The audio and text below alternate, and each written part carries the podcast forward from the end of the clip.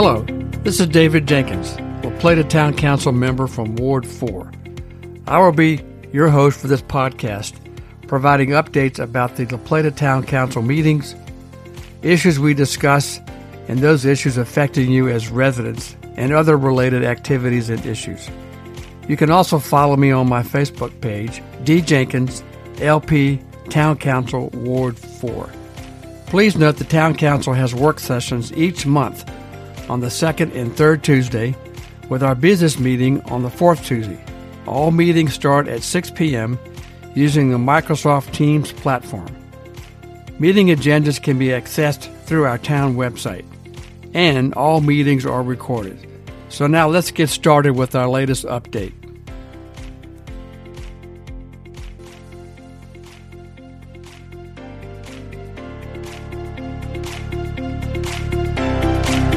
Hi, and welcome again to this latest episode of La Plata Ward 4 Update Podcast. This is David Jenkins, La Plata Town Council member from Ward 4, and your host for this podcast. This episode is about the 15 minute neighborhood or 15 minute city. As a planning concept, the goal of this concept tries to help people to get around without, without the need or use of a car. A recent article entitled The 15 Minute City Deconstructed talks about what a 15 minute city is and what it includes. Let me quote from the article.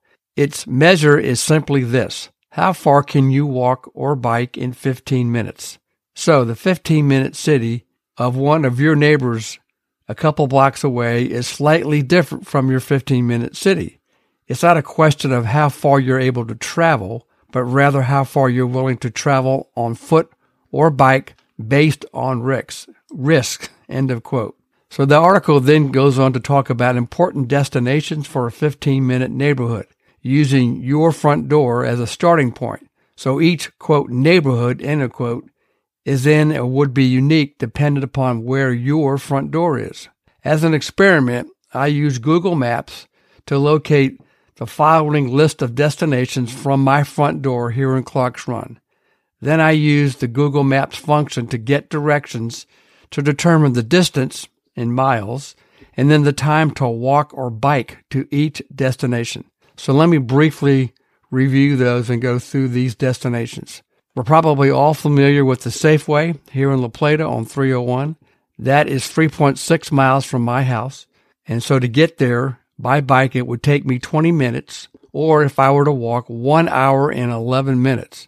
My route would be to leave Clark's Run, uh, enter on the Maryland 6, which is Charles Street, and then head west to either Washington Avenue or Kent Avenue, then on to Sh- Shining Willow Way. Please note that Washington Avenue is a county road and there are some sidewalks along one or both sides, but they're all not necessarily connected. Uh, please note, though, that I never and will never ride a bike on Washington Avenue as the lanes are very narrow and there are no shoulders. Very dangerous. Now, let's say I wanted to go to town hall, which I do quite regularly for my town council meetings and to attend the various concerts during the spring and summer. The town hall is 2.6 miles from my house, and that would take, and I've done it before. On a bike, it would take me 16 minutes. If I were to walk it, it would take me 52 minutes.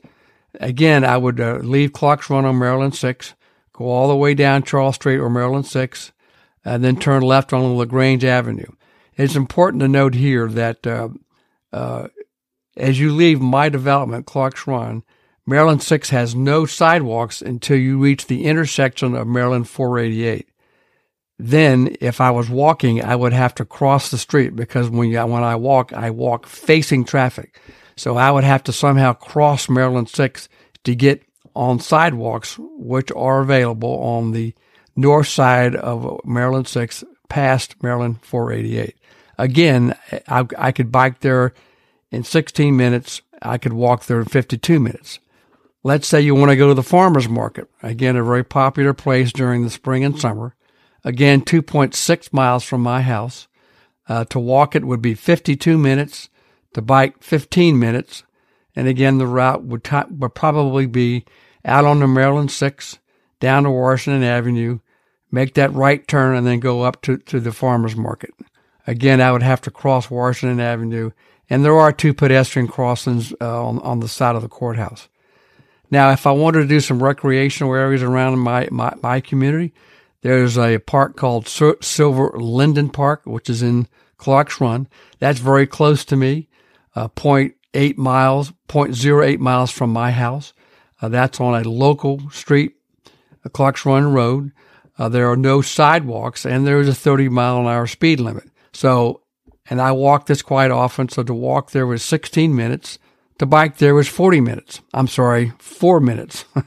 Take me a long time to do that. Um, another recreational area or nice place to visit in Clark's Run is at Redwood Lake.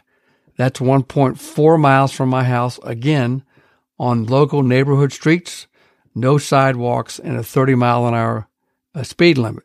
To walk there, which I do quite often, is 28 minutes. To bike there is seven minutes. And that's pretty good, pretty safe. Let's say you need some medical attention, so you go to the University of Maryland Charles Regional Medical Center. That's 2.3 miles. Uh, by a bike, that would take 15 minutes. To walk, 47 minutes. And again, it would be uh, using uh, Maryland 6, Charles Street, to access the hospital. So my particular, again, my front door is different than others and yours. So options for me to walk or bike to those destinations are somewhat limited, specifically to Maryland 6, which is Charles Street, which is a state highway to reach most of these destinations. Then I'd either have to use Washington Avenue, which is again a county owned road, or Kent Avenue, which is a town road. Now, again, please note there are no sidewalks on Maryland 6 until you pass Maryland 488. Then there are sidewalks along Maryland 6 until you get to downtown. But again, I walk facing the traffic so that I'd have to cross over to access the sidewalks on Maryland 6. When I bike or cycle, I ride with the traffic. So I have to be very careful when I cross the intersection of Maryland 488 and Maryland 6 That is a signalized intersection and and there is a right turn there. So I have to be very careful um, when I when I cross that intersection. And please note there are, there are no signage or pedestrian crossings at that intersection. That's a problem. Uh, typically, though, uh, biking on the sidewalk can be can be an issue because typically sidewalks are four to five feet in width. There is potential conflict with other pedestrians and other riders. Um, riding in downtown La Plata, I, I don't typically ride in the street because there are many conflicts, many, many driver distractions. There's traffic, turning vehicles. Frankly, there's limited signage, and unfortunately, there is speeding. Now, I do attempt to use the sidewalks in along Charles Street if I'm riding my bike into downtown La Plata. But again, I have to be very, very careful with respect to pedestrians and other issues. So having a walkable community or having a 15 minute neighborhood is terrific. If we could get to these, um, these destinations, uh, if we could walk or bike to them comfortably, and is it safe to get to all this stuff? So again, walking or sidewalks is an absolute necessity for a 15 minute neighborhood. So in my judgment, my view, we need to really focus on sidewalks, uh, strengthening those sidewalks, proper pedestrian crossings with signage, and frankly, slowing down traffic on Charles Street, Maryland 6, again, a state highway, and on Washington Avenue, a county road, and also within our own residential streets. I'm sure you've all experienced speeders in your neighborhood. I certainly have here in Clark's Run. In fact, a walkable La Plata is a goal within the town's 2020 comprehensive plan. So, what are we to do? Um, I will will refer you back to my previous uh, podcast, which was posted on March the 10th, which talked about La Plata's 2023 Maryland Department of Transportation priorities. But let me now focus on some of those projects that are specifically related to pedestrian safety the first is um, the town has been planning, working with our traffic consultant, for a radio station walkway, which will be a hiker biker trail extending from uh, Rosewick Road, St. Charles Parkway, down along Radio Station Road. It will then intersect intersect with Maryland 488, uh, go in front of the existing Agricopia community, and then link up with the sidewalk system on Charles Street, and then would end up on Willow Lane and providing access to, to the school site as well as to new, the new Pine Grove community currently under construction. There's also a, major effort uh, with respect to Charles Street, uh, again, Maryland 6, which is a state highway. The first is the installation of two pedestrian warning beacon, be- beacons, which is um, scheduled for installation this summer, hopefully by June, by the State Highway Administration. These will be located at two existing pedestrian crossings, one in front of the hospital and the other one uh, in front of Port Tobacco Theaters or the Port Tobacco Players Theater at North Oak Avenue. Also related to Maryland 6, uh, in the state budget, and hopefully it'll remain in, in the new fiscal year, uh, there is a comprehensive study of Maryland 6 from where it intersects with Crane Highway all the way to Maryland 488 or La Plata Road. And this will be a review of all the safety uh, issues along that uh, along that corridor, including um, the, the, the access issues to Hickory Lane, uh, also uh, the the timing of the signal, the current signals at Garrett Avenue and Maryland 48, and I believe they'll be looking at a uh, left-hand turning lane uh, onto Garrett Avenue from from Charles Street as you head back into town. And in fact, this study has kicked off. the town staff as well as the, the county and the Board of Education ha- has met in late February with the State Highway Administration and their consultant team. So we hope to have more information on how that progresses. The final project uh, is Maryland 488, again a state highway. Uh, there's been a request to, for the installation of a hiker biker trail, which again which again relates to the um, radio station hiker biker trail that the town is currently designing and then also looking at crosswalk to the um, to the uh, to the pedestrian path to Tillman Lake, Lake, which is a town park, uh, and access to and from uh, that park from from Kings Grant, and and that intersection or the traffic issue with respect to uh, the entrance at Kings Grant. And the state is looking at the installation of a traffic signal and or a roundabout at the Maryland 488 radio station road intersection. Another project that's at a local level is that the town staff has been working with the Charles County staff and looking at a project to install sidewalks along Washington Avenue.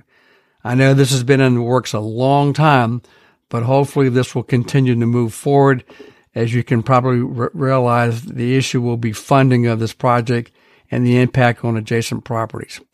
So in my view, um, we, we, really do need to rethink how we grow. Uh, this includes uh, changing our zoning ordinance to allow more mixed use, pro- uh, more mixed use uh, development that encourages walking. And I had a prior po- podcast about that issue. More important, or as important, is uh, the need for the state highway administration to change their design standards. Unfortunately, they design streets and highways f- to obtain uh, at, for speed and the maximum amount of traffic that they can carry through these roads on their roads.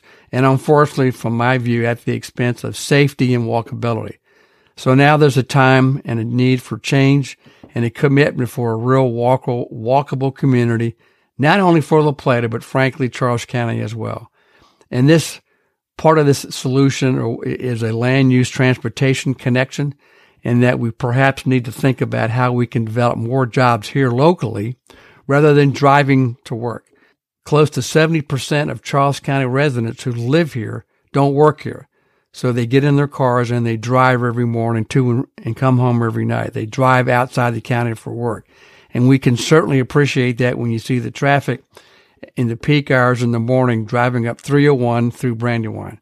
So unfortunately, this is a long-term issue but it does take time, perseverance, and a commitment. But in my view, we need to start, and hopefully we can start here in La Plata. So my ask of you, well, what do you want? What do you want your, what do you want La Plata and Charles County to be? I would ask you to be engaged in, in your community. It is your community. Again, thanks for listening, and please email me your comments, questions, suggestions and observations at djenkins at townlaplata.org. Thanks again, and I hope to hear from you soon.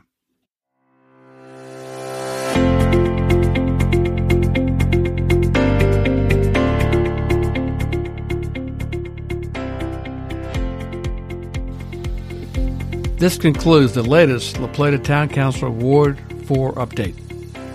I hope you find this podcast informative and useful. So let me know what you think.